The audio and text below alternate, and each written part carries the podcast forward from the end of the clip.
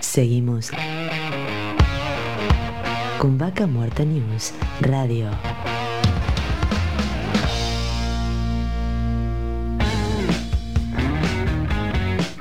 Auspicia. Estudio Jurídico Jasperway y Asociados.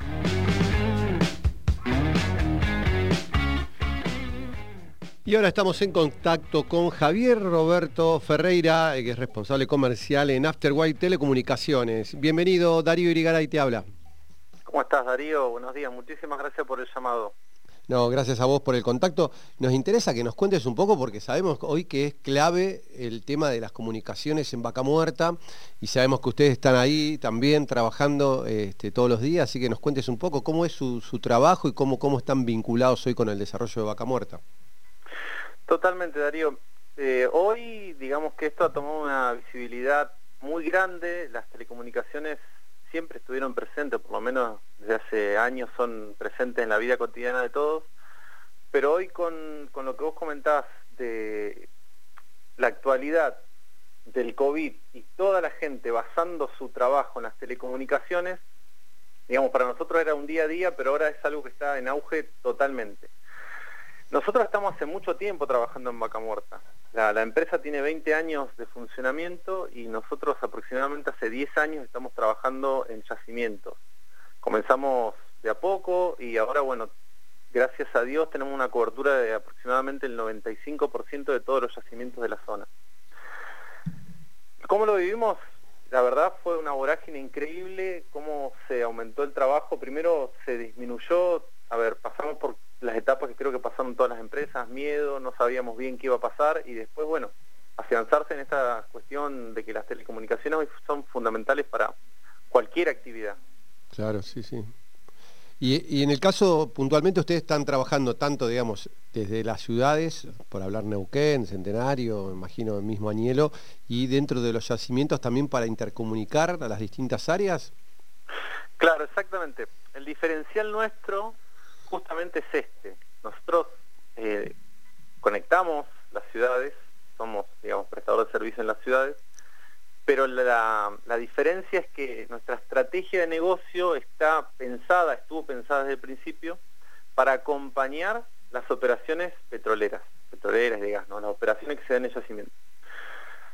Esto, digamos que lleva una infraestructura detrás, lo que nos permite estar, digamos, en los sitios donde está nuestro cliente, y a medida que el cliente se mueve, nosotros lo que fuimos haciendo a través del tiempo fue desarrollar esa infraestructura para que primero pase el perforador, después bueno venga la batería y demás, todas cosas que ustedes ya conocen, y nosotros ya tener presencia en el sitio y poder dar servicio. Así que sí, digamos que nuestro fuerte, nuestro enfoque está en el yacimiento, trabajar directamente en el yacimiento. Hoy ustedes están eh, conectando, digamos, en forma eh, terrestre, por decirlo, o también satelital. Conectamos de las dos formas, terrestre y satelital. Y principalmente que, utilizan, o sea, dentro de lo posible, lo terrestre, porque imagino que es más eficiente. Claro, lo terrestre es más eficiente. A ver, la, diferencia que tiene satelital, yo siempre le digo a mis clientes, satelital lo puedes tener hasta en un barco, puede estar en cualquier parte del mundo. El terrestre, como bien vos decís, tiene la limitación de que si no tenés infraestructura, no vas a tener servicio. Pero donde tenés infraestructura para brindar servicio terrestre, es muy superior el servicio terrestre a un costo menor. Podés llegar a una, calidad de servicio similar con un satelital a un costo muchísimo más elevado. Claro. Hoy cuando hablamos de elevado, ¿cuánto es la proporción entre un costo, digamos, para transferir, no sé, tengo un servicio de un mega con satélite y terrestre? ¿Es 1 a 5, 1 a 10? ¿Cuál es la proporción en costos?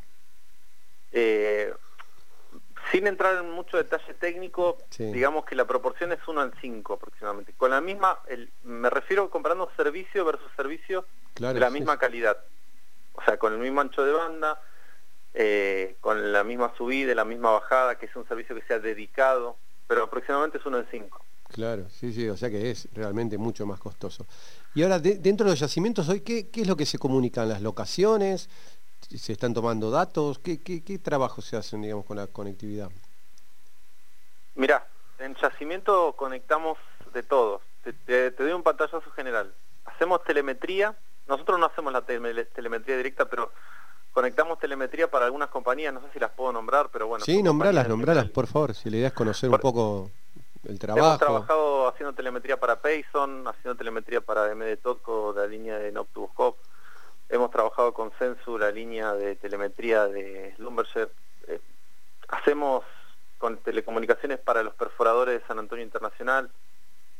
Trabajamos en servicios especiales con Weatherford, con Halliburton. Trabajamos en, operadoras, trabajamos con Wintershall, por ejemplo. O sea, comunicamos todo el espectro de la operación. Desde las obras, por ejemplo, tenemos trabajo con PECOM, con Ingeniería CIMA, hasta la perforación, servicios especiales, las operadoras, las empresas que prestan servicio a las operadoras, eh, hemos conectado gamelas, hemos conectado comedores. Claro. Mm, la verdad que yo estoy hace siete años en la empresa y hemos conectado de todo. Hoy, hoy trabajan eh, conexiones este, eh, inalámbricas o también se está haciendo tendido de fibra. Claro, ahí tenés un tema, ¿viste? El tendido de fibra es muy difícil que llegue al yacimiento. ¿Por qué? Porque no hay masa crítica de usuarios.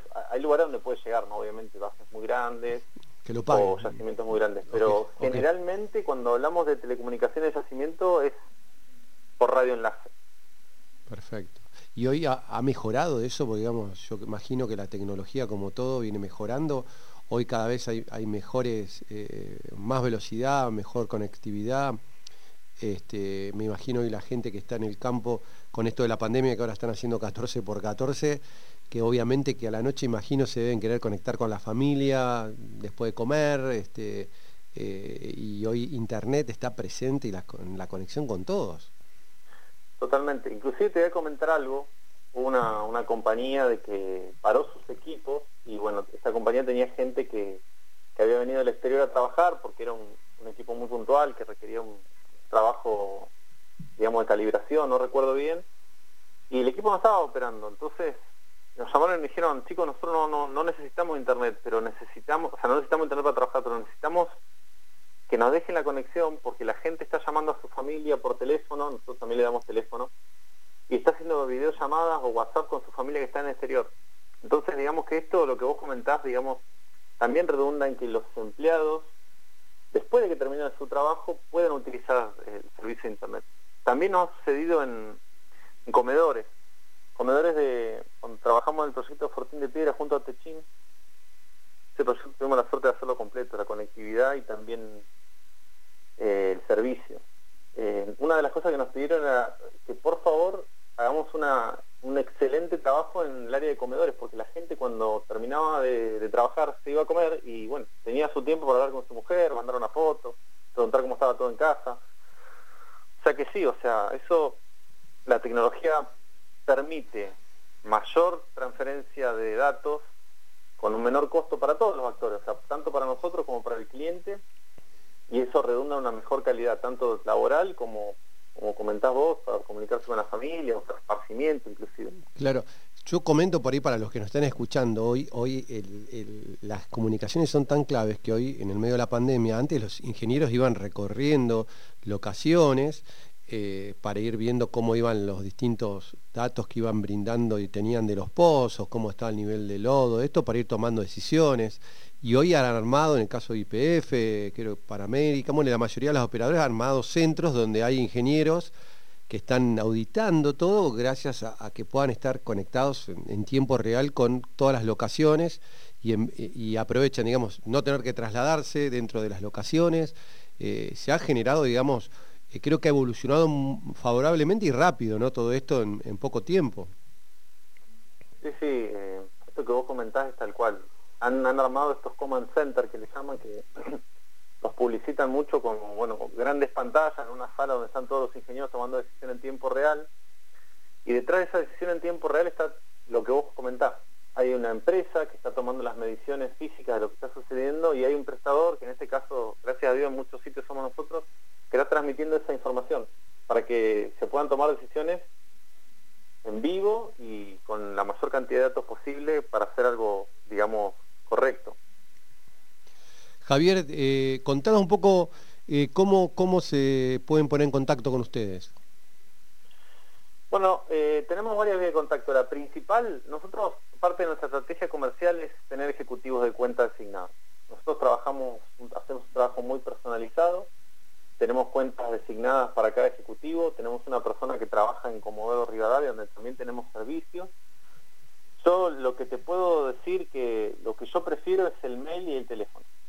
Que nos manden un correo, que nos llamen y nos comunicamos y, establecemos la relación. Siempre nuestro objetivo es, nuestra, una de nuestras palabras más importantes es la confianza, establecer confianza con el cliente, que él sepa que te puede llamar, que lo va a atender, que correo electrónico le va a responder.